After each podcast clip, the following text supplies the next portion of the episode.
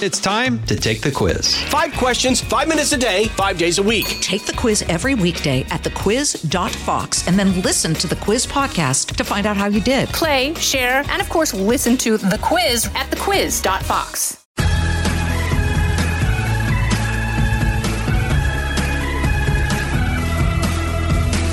Welcome back to Everyone Talks to Liz. Should I call it Lizzie? Welcome back to Everyone Talks to Lizzie. No, we'll stick with Liz. Okay, so this week I thought I was going to jump into something that I really don't talk too much about dating and love. You know, the concept of dating has so totally evolved dramatically throughout time. I mean, if you think about Romeo and Juliet or The Notebook, Pride and Prejudice, or DMing these days to find someone to share dinners and maybe eventually diamond rings with.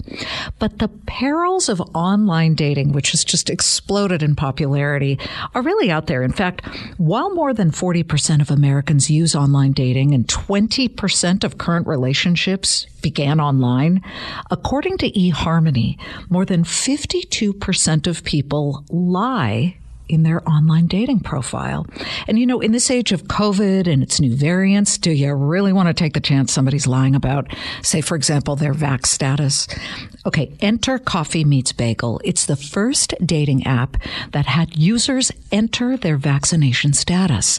Coffee Meets Bagel started as, sort of the anti Tinder. It's not for one night hookups, it's for those looking for a longer term relationship. As wildly popular as the app has become, you have to know the incredible story behind the app particularly the founder. Dawoon Kang moved to America from Korea at age 12. And after sort of a dating app stroke of genius, Dawoon decided, you know what? I'm going to quit my job. It was a good job hello, high finance, and launch Coffee Meets Bagel with her sister.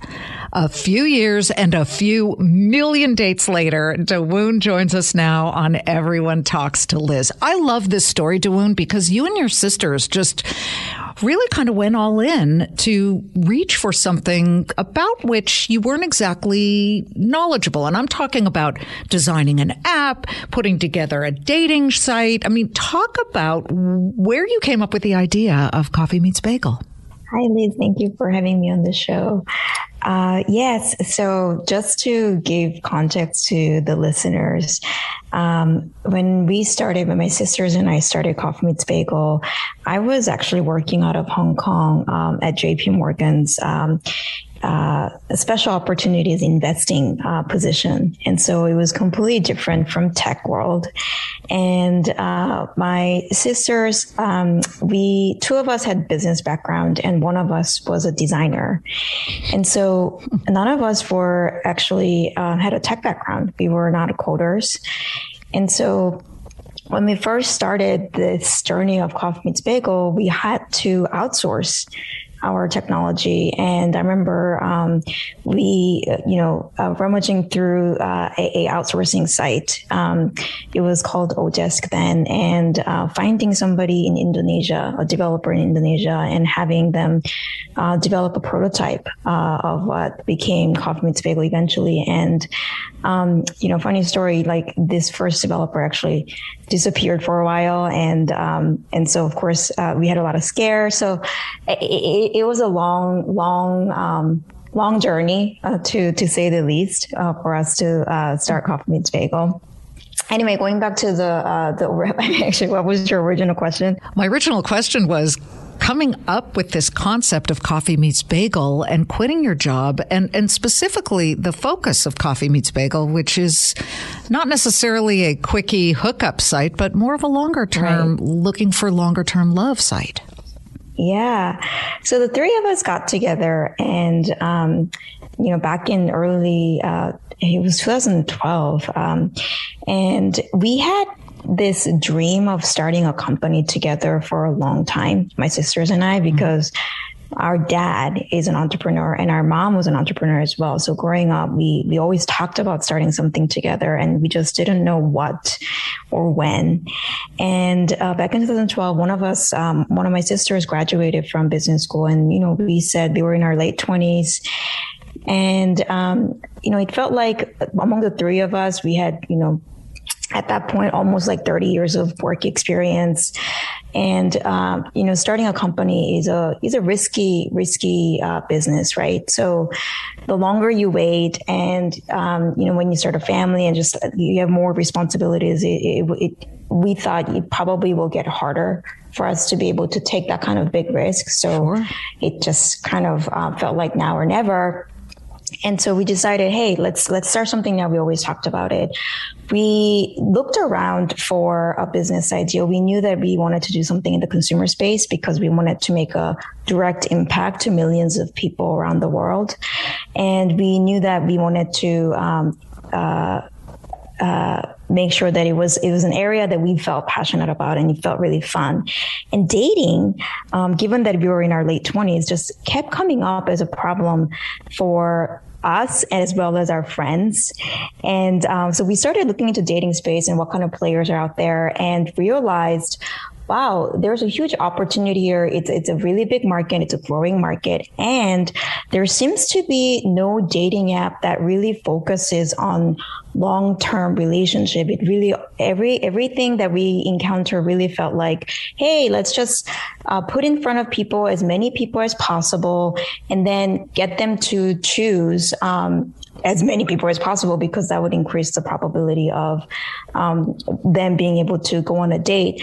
And we thought, hey, you know what? Even though this gluttony of you know people uh, and matching left and right might feel like a really fast way to meet somebody meaningful, um, what we what we think slow dating or slower dating approach, where you're actually more focused on one or, or fewer people at a time. We started with one one person at a time that we think is a uh, is is a, is a, actually a faster way mm. to meet somebody more uh, long term oriented because you actually get uh, give them a real chance, and they get to give you a real chance to get to know each other. Um, and so we we focused on long term because that's what we felt passionate about, and you know that's right. where we saw the white space. Let me back up a bit because this is when you're in your 20s, but you actually moved to the States when you were around age 12 from Korea. Why did you guys leave Korea and what was that like assimilating into a brand new culture and a brand new country like America? Yeah, yeah. Well, so my dad, uh, who has been a huge influence in all of our um, lives, it was actually his dream to be able to come and study in the States and be able to speak English and be able to, um, you know, uh, run businesses with global platform. He never got a chance to do that because uh, my grandfather never agreed to it. And so when he had his children, I think it was, um, he really wanted to make sure that we get an opportunity to go abroad, mm. um, be able to speak English and be able to just um, be a global citizen. And so he asked us when we were 12 hey do you guys want to what do you guys think about going to the states and um, studying there instead of being in korea? And then we were super excited because you know we, we only hear about the united states out of a movie. And uh, so we were like oh my god no brainer we want to go. So then we came and uh, of course, when we came, um, the excitement of being in a new place quickly kind of turned into more of a fear because sure. we didn't speak the language. And um, I remember I was the super outspoken person um, when I was a when I was a child growing up in Korea. Uh, you know, always the first to raise my hand um, in class. Uh, but just uh, going, entering the school, looking at everyone, and not being able to speak the language just um, I, I, almost kind of felt like I, I lost part of myself. And uh, for a very, very long time, uh, I remained very, very quiet. And it took me a while to kind of just find my voice again. About how long did it take before you actually felt comfortable walking out the door and facing the world? yeah, very long time. Actually, it didn't start until. Um, uh, it's funny. A lot of people have told me, "Oh, you know, you're so great at public speaking. You're so great at sharing your story." But um, you know, I think inside there was always part of me that was self-conscious about, "Okay, oh my God, I don't want. I want to make sure that I speak with the perfect grammar. I want to make sure that I, you know, there's certain words that I can't pronounce that I, you know, I really don't want anyone to know." And um, it honestly didn't uh, uh, happen until my early 30s, uh, which was that's like 18 years uh, later that I hmm. kind of was like, you know what? I don't think this really matters anymore. I'm just going to focus on my message and what I want to convey to the audience. Um, and when I, when I feel passionate about something, and when I that that really translates, and it doesn't really matter at the end of the day if I'm, you know, uh, mixing up a or the or singular or plural, which Absolutely. I often did. Absolutely. Uh, because the main main point is not that. It really is about what I'm trying to um, uh, leave the audience with.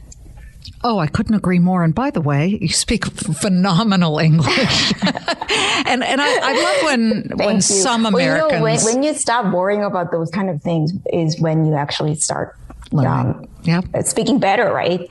Well, as long as you try. And, I, and it really annoys me when some Americans, you know, probably good naturedly, but make fun of somebody's mistakes or their accent. I always reverse it and I say, that's great. Can you speak Korean as well as she speaks English? I mean, it's ridiculous. It's like, God, just speak a few words and it's so impressive to me. And that's, that's what I think is sort of the great American immigrant story of people like you mm-hmm. coming and starting businesses and employing more people. We're not done yet. We'll be back in a moment. We're driven by the search for better, but when it comes to hiring, the best way to search for a candidate isn't to search at all. Don't search Match with Indeed. If you need to hire, you need Indeed. Indeed is your matching and hiring platform with over 350 million global monthly visitors, according to Indeed data, and a matching engine that helps you find quality candidates fast. Ditch the busy work. Use Indeed for scheduling, screening, and messaging so you can connect with candidates faster. Join more than 3.5 million businesses worldwide that use Indeed to hire great talent fast. And listeners of this show will get a $75 sponsored job credit to get your jobs more visibility at Indeed.com slash Claman. Just go to Indeed.com slash Claman right now and support our show by saying you heard about Indeed on this podcast. Indeed.com slash Claman. Terms and conditions apply. Need to hire? You need Indeed. Let's get to your first attempt at the app with your sisters. You know, this podcast is about not necessarily the great successes, but the failures that bring you to success. How difficult did it get before you really started to make it? Uh, it was a really slow start, Liz. Uh, you know, I remember when we first started, um, you know, I, I, was alluding to earlier, like our developer disappeared. And uh, so that was a big blow. We had already sunk in, you know, a good amount of our personal money into developing the prototype. So that was, um, that was a big blow. Uh, we were, you know, I remember we were trying to start fundraising, um, and our investors wouldn't really uh, told us straight up, hey, without a CTO, you're not going to be able to raise. I'm not going to invest and you're not going to be able to raise from anyone.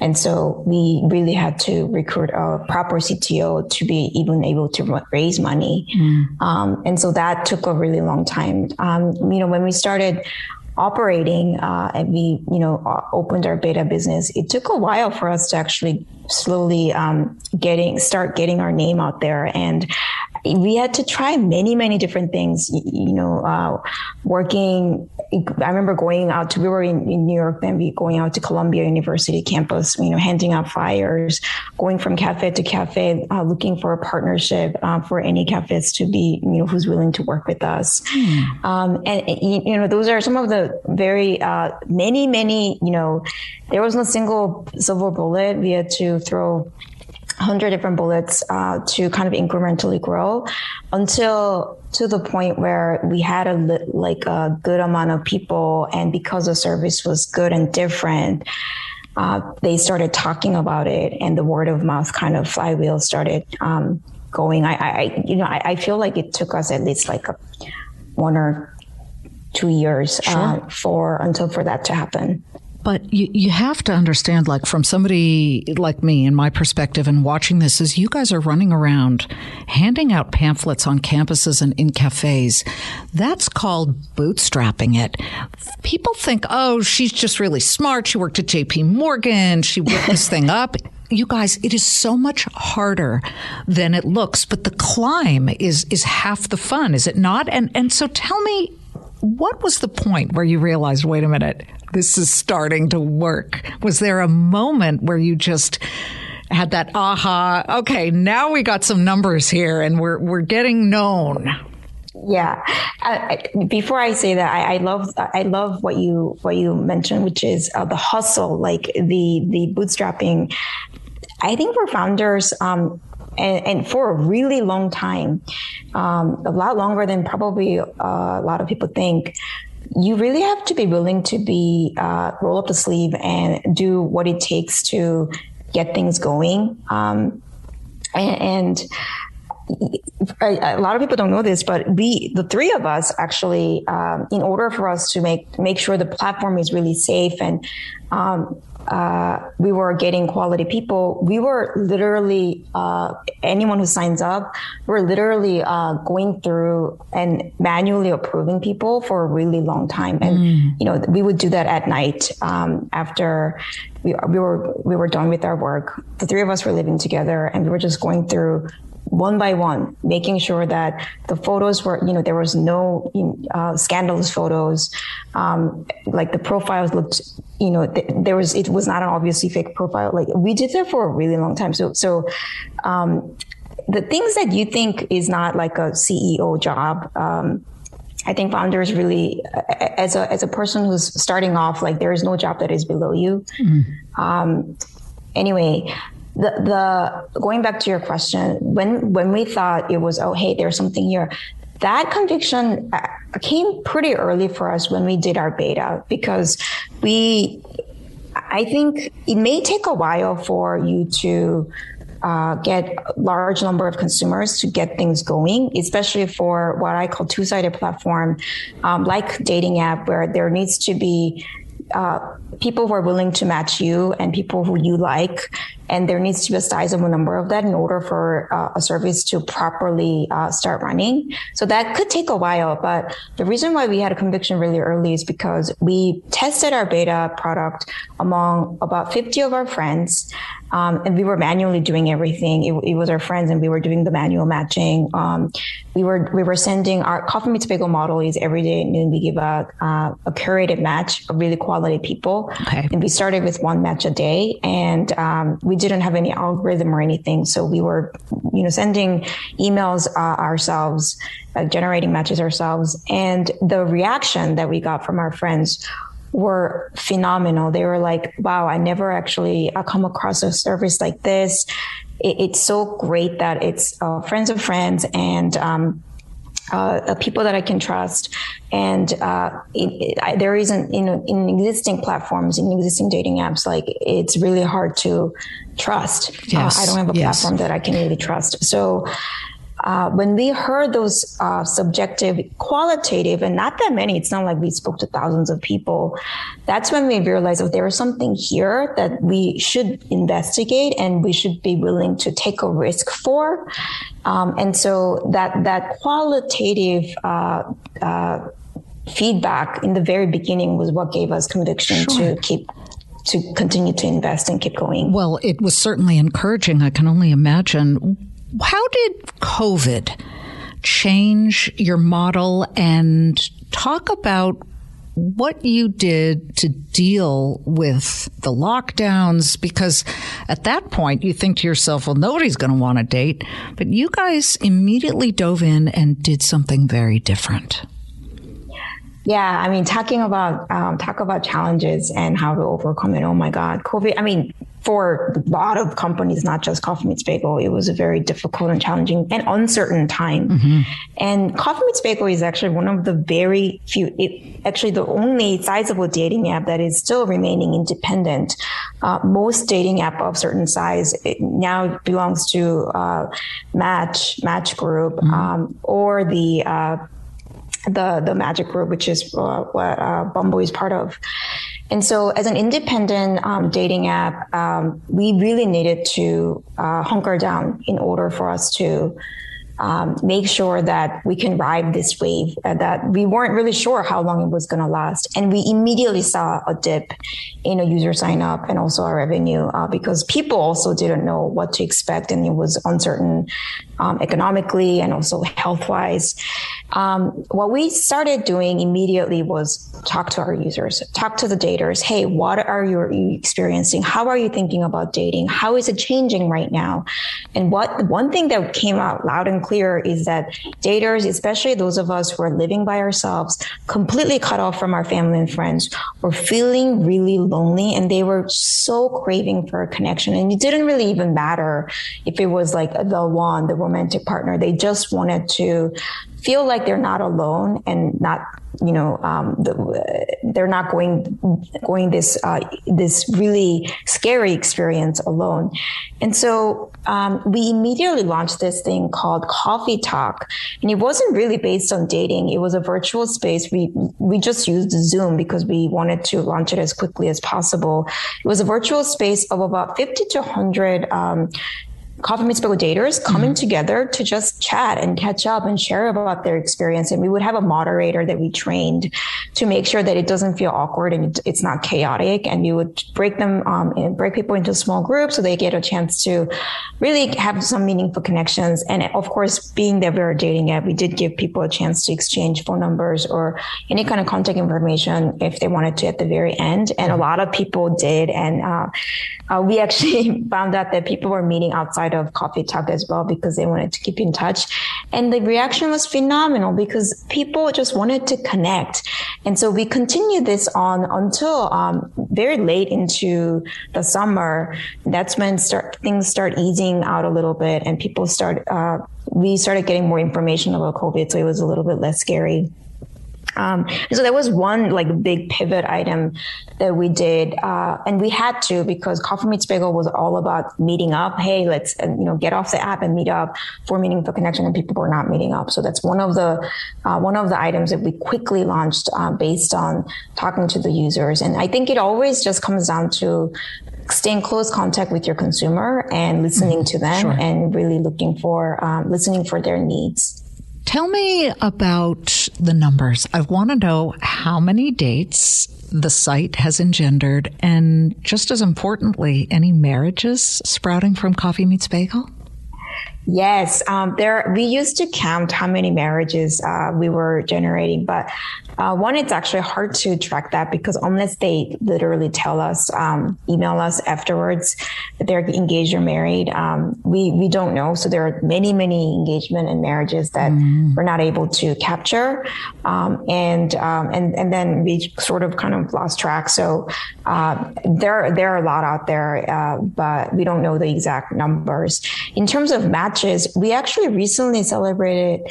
Um, uh, more than 10 billion matches uh, that we generated globally. What? So uh, that was a huge, huge accomplishment that we celebrated. Wow, that is so amazing! Uh, you know, that's incredible. You're you're doing some really important work in many ways. There's so much loneliness out there in the world, and COVID, of course, did not help.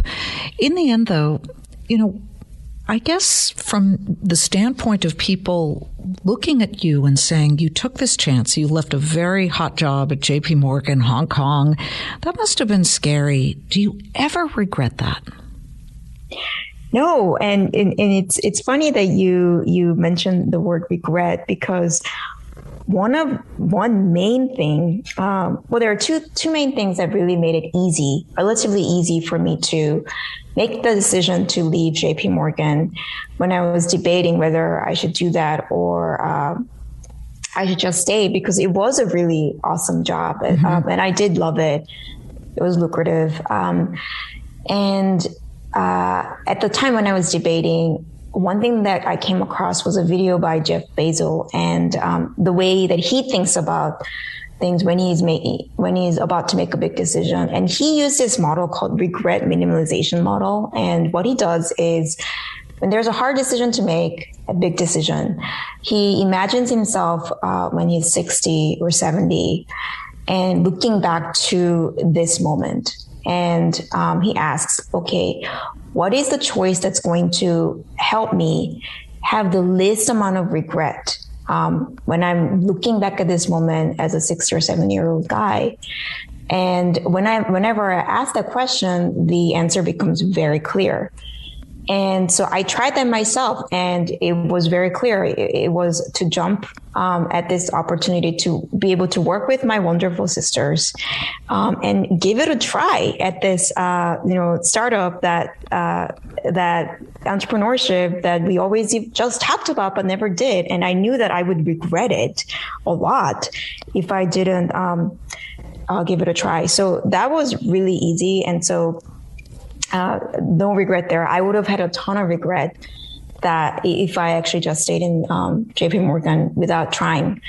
Um, the other thing is also having a supportive dad. Um, um and so I think having a support is really important. Whenever you're taking on certain risk, uh, my dad, given that he's an entrepreneur himself, was really supportive of our decision. And, uh, you know, when I told him that I was going to do this, he said, Hey, you know, uh, there's a Korean proverb, proverb um, that says something like uh, a leaf in, in, in a running water, running river, um, doesn't rot. But if uh, it stays in a still water, it's going to start rotting. Meaning, ah. unless you uh, look for change and all constantly reinventing yourself, you're going to start regressing or uh, or rotting. Um, is the is the expression.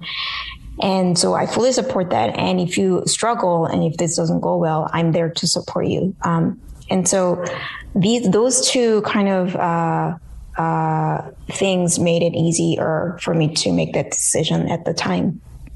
Brilliant. It's just wonderful. And, and I love hearing your story. And we wish you the best of luck. Thank you, Thank you so, so much, much Dawoon. And guys, check it out it's coffee meets bagel. I love the name, but for me, I'd rather like coffee meets Danish because I totally love Danish. But um, no, I love the bagel accent. It's perfect. Good luck to you guys. Thank you so much, Liz. Thank you very much. And she she makes a great point. Everyone, take that chance. It's okay. You'll never regret having tried. Okay. Cause life is way too short to simply hang out in still water. I love that, that allegory. I think it's wonderful.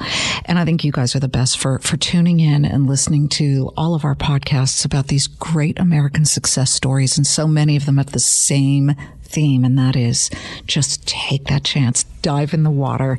Doesn't matter how deep or shallow it is, just start swimming and keep on swimming. Have a great day, and I'll see you 3 p.m. Eastern, Monday through Friday on Fox Business. From the Fox News Podcasts Network. I'm Janice Dean, Fox News senior meteorologist. Be sure to subscribe to the Janice Dean podcast at foxnewspodcast.com or wherever you listen to your podcasts. And don't forget to spread the sunshine.